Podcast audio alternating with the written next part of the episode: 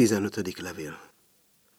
Három hónapi nyári csatangolás, úszás és horgászás, naponheverés és csillagbámulás után megint itthon vagyok Muterkám, a szellőtlen és árnyékos nagyvárosban, és a természetes jólélés után, mint a hirtelen betegségbe estem volna. Alig, hogy innen kerültem a vámsorompón, szinte elviselhetetlenül érzem tegnapjaim és tegnap előttjeim emlékeit melyek kimeríthetetlen valóság voltak. S hiába szoktam meg előlük, bennem hagyták színüket, ízüket, határtalanságukat és titokzatosságukat. Mindent korlátozottnak és nyűgösnek érzek magam körül, és ami a legkínosabb, magamat is nyűgösnek érzem önmagam számára. Ez annyit jelent, hogy nincs lehetőség a menekülésre. Hiába is kísérleteznék, tudomásul kell vennem, hogy alá vagyok vetve a közösségi törvényeknek, és ha élni akarok, el kell fogadnom az élet társadalmi feltételeit. Folytatnom kell ott, ahol három hónappal ezelőtt abba hagytam. Nehéz feladat. A testben és lélekben kiegyensúlyozottabb lennék. Lehet, hogy könnyebben tudnék szembenézni az adott körülményekkel, de lehet, hogy hiába születtem volna atléta termettel és zseniális szellemmel. A korbetegség éppen úgy kikezdett volna, mint ahogyan kikezdte sok millió társamat. Ellenségeimet és barátaimat egyformán összezavarta, kiket egyetlen roppantással gerincbe tört, kiket élet és halál között nyomorgat. Egyik végletből a másikba hajszol, anélkül, hogy akár itt, akár ott megtalálhatnák nyugvásukat. S ha így panaszkodom, muterkám, mondhatom, hogy nem csak a magam bajairól szólok. Mindazok, akikkel naponta találkozom, ugyanezt a hangot ütik meg, ugyanezzel a tartalommal. Már nem is anyagi nyomorúságról beszélnek, hanem valami egészen másról. Magáról, a körülhatárolhatatlan világról. Az életről, mint olyanról, amit nem kívánnak, és amit el sem tudnak hagyni. Alig, hogy hazaérkeztem, átnéztem levelezésem, és Uramisten, Mennyi panasz, kétségbeesés, szótlan lamentálás és vitriolos elkeseredés sikongott ki az idegesen egymás alá rót fekete sorokból. Vannak, akik fiúi ragaszkodásukat fejezik ki irányomban, és jó tanácsaimat kérik. Másfelől politikai eszmecserére invitálnak. Olyan barátaim, akik évtizedek óta hazátlanul tengenek-lengenek a világban, de valamennyi levél közül legmeghatóbb, leginkább szívemhez szóló annak a hangja, amelyben az egyik utódállambeli fiatal barátom mondja el panaszait, és végül így kiált fel. Árvák vagyunk itt, uram, mindig, és mindannyian. Ha csak teheti, jöjjön közénk egy falat vigasztalással. Milyen megható sorok ezek a számomra, muterkán. Egy okos, nagyszerű fiatal embertől, aki még nem is régen az ifjú forradalmárok élén járt harcolt és bízott a győzelemben. S ma, tanári oklevéllel a zsebében, ahelyett, hogy lelket öntene a növendék generációba, majdnem maga tehetetlenül tépelődik, és gyötrelmesen, mint a pusztába tévet vándor a vízért, egy falatnyi vigasztalás után epekedik. Ennek a fiatalembernek a sorai akaratlanul is felidézik előttem azoknak a kiváló lényeknek a kálvária járását, akik az utóbbi két évtizedben előttünk hullottak el csalódott szívvel és büntetlenül a büntetések terhe alatt. Tudósok, írók, tanárok, más szóval a szellem emberei voltak valamennyien, forradalmárok, hívők és optimisták, s ma elfbarátaik számkivetésében kallódnak – vagy megtagadottan és meghasonlottan fejezték be életüket. Legutóbb Unamuno, a kiváló író és filozófus sodródott el így a spanyol polgárháború viharában. De ki is volt tulajdonképpen ez a zaklatott életű furcsa öregember? Mi volt a bűne? Miért tagadták meg egykori elfbarátai? Jean Cassou, a neves francia író mondja Miguel de Unamuno-ról, Unamuno egy bolond társaságában élte le egész életét. A bolond neve Don Quixote. Ezért nem tudott Unamuno semmiféle szolgasságba belenyugodni. Nem leszóló kritika ez, csupán jellemzése az írónak, aki életének nem egy szakában összetévesztette magát könyve hősével. Addig foglalkozott a hóbortos lovag lelki ellenzésével, míg maga is megfeledkezett a valóság könyörtelen törvényeiről, és a reménytelen szélmalom harcba kezdett dolgok, emberek és Isten ellen. Nem embertelenül és istentelenül, hanem úgy, ahogy a minden költő szemben áll mindennel, még önmagával is. És most, hogy elköltözött az élők sorából, volt barátai és ellenségei, kíméletlenül vitatkoznak elkövetett cselekedetei és politikai frontváltoztatása felett. Volt ellenségei megbocsátják neki mindazt, amit egykor barátai szerettek benne, s volt barátai most azokat a szenvedéseit sem méltányolják, amelyeket egykori ellenségei okoztak a száműzötnek. Frankó tábornok felkeléséig Unamuno a polgári baloldal szellemi vezérének számított, és most az egész baloldal pálfordulással vádolja. Írók, akik eddig a mestert tisztelték benne, művészete iránt is kétségeket támasztanak. És a politikusok, akikkel együtt szenvedte a száműzetés keserveit, árulónak minősítik. De hát mennyiben is volt áruló? Kihez is lett hűtlen ez a 70 éves aggastyán? Meggyőződését nem árulta el, és így önmagához semmi esetre sem vált hűtlenné és az önmagához való hűség a költő legnagyobb emberi erénye. Igaz, hogy ez a költői etika nem mindig vág össze az uralkodó társadalmi morállal.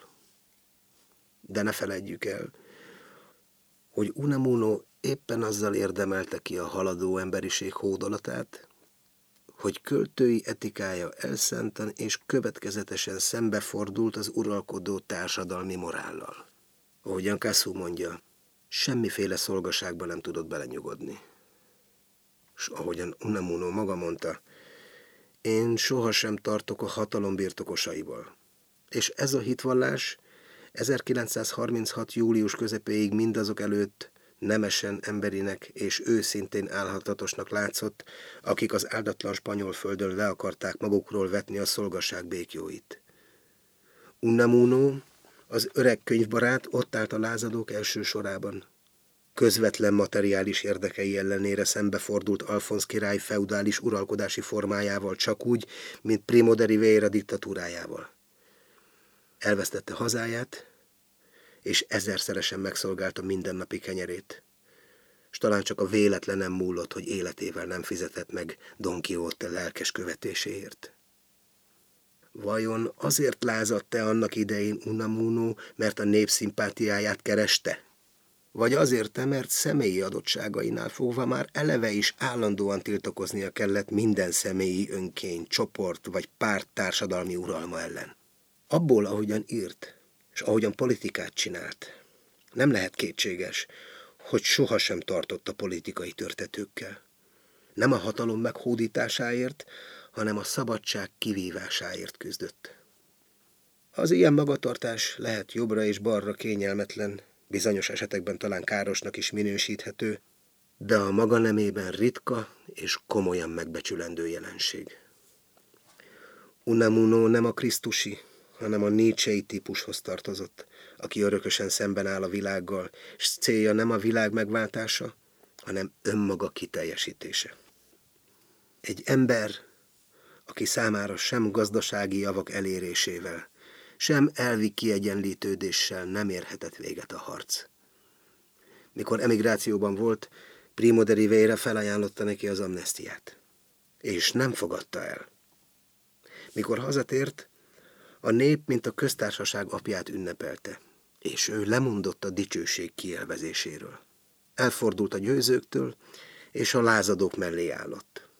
Jó lehet Frankóék nemzeti felfogása, politikai célkitűzése gyökeresen ellentétben állt mindazzal, amiért ő hosszú évtizedekig harcolt.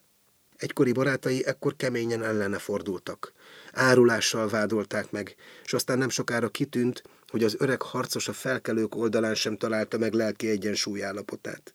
Hiába fogták rá, hogy gerincet hajtott a diktátor előtt, mert Unamuno, ha át is lépett a felkelőkhöz, ott is meg akart maradni igazán felkelőnek. A lázadó szerepét a maga tragikus módján értelmezte, és mielőtt megmelegedhetett volna új helyén, már is elmozdították állásából, és bolondnak nyilvánították, mint ahogyan a reakció mindig is bolondnak tartotta. Ahelyett, hogy ódát írt volna a vezérhez, kritizálni kezdte a juntákat, és az évi fajünnepen elmondott fejtegetései miatt elmozdították a Szalamankai Egyetem rektori méltóságából. Úgy halt meg, mint a számkivetettek. És akik utána maradtak, úgy jobbról, mint balról, csak azért gondolnak rá hálával, hogy ideje korán kitért az útjukból. És ennyivel pontot is tehetnénk Unamuno személyi tragédiája után, ha nem látnók, hogy ez a nagyon is személyesnek tűnő eset egyre gyakrabban ismétlődik meg, és alapjában véve Unamuno tragédiájában a háború utáni intellektuálek sors tragédiája tükröződik. Ma már világosan látnunk kell, hogy az utóbbi húsz esztendőben nem csak a társadalom gazdasági ereje kuszálódott össze, nem csak a tömegek életbiztonsága veszett el, de személy szerint is krízisbe jutott az ember. Bizonytalanokká lettek materiális élet lehetőségei, és nem kevésbé vált bizonytalanná és reménytelenné lelki berendezkedése. Boldogok, akik úszni tudnak a mindenkori áramlatokkal, de egyelőre végtelenül kilátástalan a sorsuk azoknak, akik szembe mernek helyezkedni az adott helyzettel, és etikus emberi lényük számára szabad élet lehetőségeket követelnek.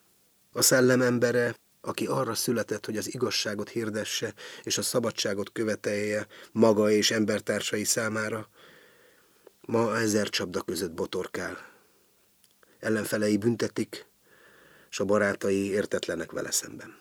Ha visszagondolunk az orosz forradalom első pillanataira, akkor a mai napig Unamunóihoz hasonló tragédiák egész sorát jegyezhetjük fel. Valószínű, hogy nagyon sokan már meg is feledkeztek Mikhail Artsubasev, Leonid Andrejev és társainak nagy pöréről, amelyben őket, a forradalom előkészítőit szintén árulónak minősítették, és társtalanságban, részvétlenségben kellett elpusztulniuk. Győzött a forradalom, és ők együtt hullottak el a legyőzöttekkel. Nem azért, mert a cári önkényuralmat akarták visszaállítani, hanem mert a forradalom valóságában nem ismertek rá a saját álmaiknak megvalósulására. Szembefordultak a hatalom új birtokosaival, mert ők az uralkodó hatalom megdöntésére áldozták fel egész életüket. A jóság és szépség beteljesedéséért küzdöttek, és elfeledkeztek arról, hogy az ideálokat emberek valósítják meg, és az ember kezében a legnemesebb ideális közönséges sárrá változik át. Ők is, mint számkivetettek haltak meg, elrémülve az új hazaképétől, melynek megszületésén évtizedekig önfeláldozással munkálkodtak. És aztán sorra következett Panaid Istrati, Szilone és legutóbb André Zsid, Kétségtelen, hogy valamennyien a legjobb szándékkal a legmagasabb ideál megvalósítására törekedtek, és mégis szinte megválaszolhatatlan a kérdés, hogyan szolgáltassunk nekik igazságot, mikor a saját igazságuk reális valóra váltásában csalatkoztak. Hogyan békíthetnünk össze azokat a világ millió förtelmességével és kiegyenlíthetetlen ellentmondásával, akik önmagukkal sem tudnak többé békés megállapodásra jutni? örök nyughatatlanságra születtek. A nyughatatlanság rendbontás, a rendbontás bűn, és magától értetődő jutalma a bűnhődés. Még nem volt, és soha nem lesz olyan társadalmi berendezkedés, amely a maga uralmi formái között az ilyen lelkeket kívánatosnak tartaná. Minden társadalmi forma, ha még úgy véres forradalmak hozták is létre, megnyugvásra, a meghódított javak békés felélésére törekszik, és így szükséges, majdnem igazságos cselekedetnek látszik a zavargó elemek elnémítása, az erjesztő csírák kiírtása. Abban a pillanatban, mikor a forradalom győzelemre jutott, féltékeny haraggal fordul azok ellen, akik újból és újból fel akarják piszkálni a húnyó parazsakat, és azok szemében, akik a kormányrúthoz kerültek, kártékony rebellisekké válnak az örök elégedetlenek. Ki gondol azzal, hogy ezek az emberek életük árán és az emberiség küzdelmes sorsát szimbolizálják?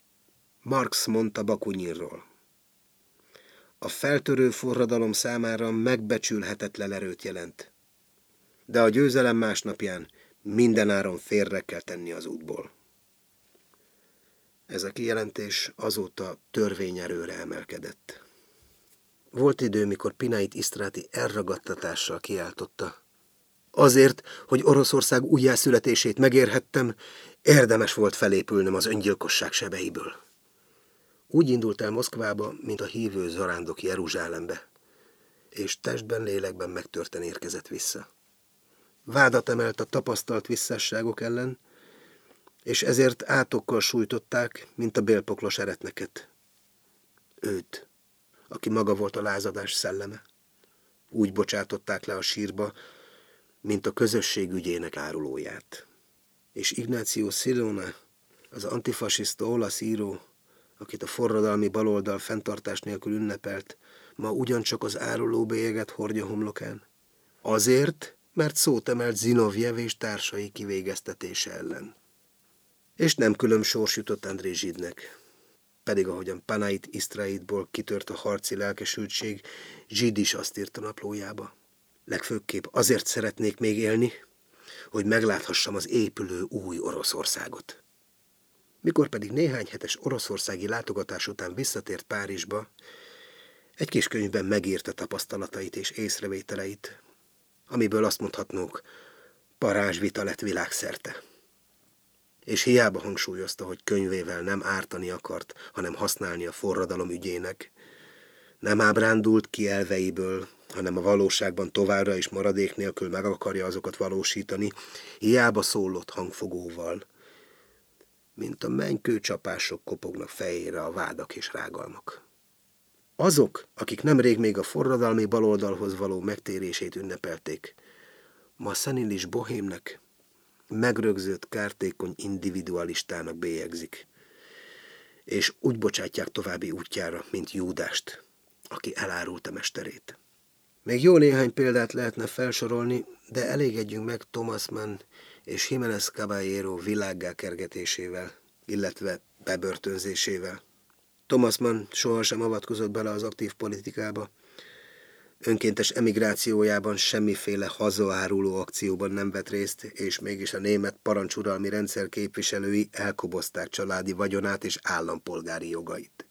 Kizárták a német közösségből őt, az árja származású ős német család sarját. Sohasem szállt le a hétköznapok undok tülekedésébe, és mégis, mint áruló, megvetett száműzött kénytelen bolyongani a világban. Valamint Jiménez Caballero, az egykori kimondottan jobboldali spanyol író, aki műveiben a fasizmus szállás csinálója volt, most Francoék börtönében várja a szabadság hajnal hasadását. A szellem emberei mikor voltak ennyi és ilyen méltatlan megrázkódtatásoknak kitéve, mint napjainkban? A jobb és baloldali pártoskodások malomkövei között örlődik a lélek, hova tovább a kultúra általános halára ítélésére számíthatunk. És az életnek egy olyan formája következhet be, amelynek már a megjavításán sem érdemes fáradozni. Szerencsére azonban ez nem olyan kérdés, amelyre egyszerűen igennel vagy nemmel lehet válaszolni. Az élet egésze ellentétekből tevődik össze. És amíg az élet él, addig ezek az ellentétek meg nem oldhatók és éppen ezért a szellem emberei hiába készülnek rá, hogy kiállanak a küzdelemből. Terveik csak tervek maradnak. Unamuno többek között a tragikus életérzésről is írt könyvet, és tragikus életérzés fogalma most sok mindent megmagyaráz nekünk tragikus szenvedéseinkben. Nekünk és magának Unamunónak is, akit nem is a vörösök vagy fehérek gonoszsága, hanem a saját tragikus életérzése vitt a halálba. Mert bármilyen is a világ körülöttünk, mindenkinek vállalnia kell a maga posztját. Mert a világ kin haddal tele, de nem abba halunk bele. Ne haragudjon rám, muterkám, hogy kedves családi ügyek helyett ilyen idegen dolgokkal kopogtatok be magához. Gondolja csak meg, nem is lehetnek ők annyira idegenek magának, ha én a fia vagyok és ők a legigazibb sorstársaim. És azt mondom, bármilyen keserves is a szellem embereinek üldözöttsége, a magam részéről hálával adózom nekik, mert úgy látom, a jobb és baloldali marakodók között napjaink völgyéből, mint egy kézen fogva, ők vezetik majd át a kétségbe esett emberiséget az ígéret földjére.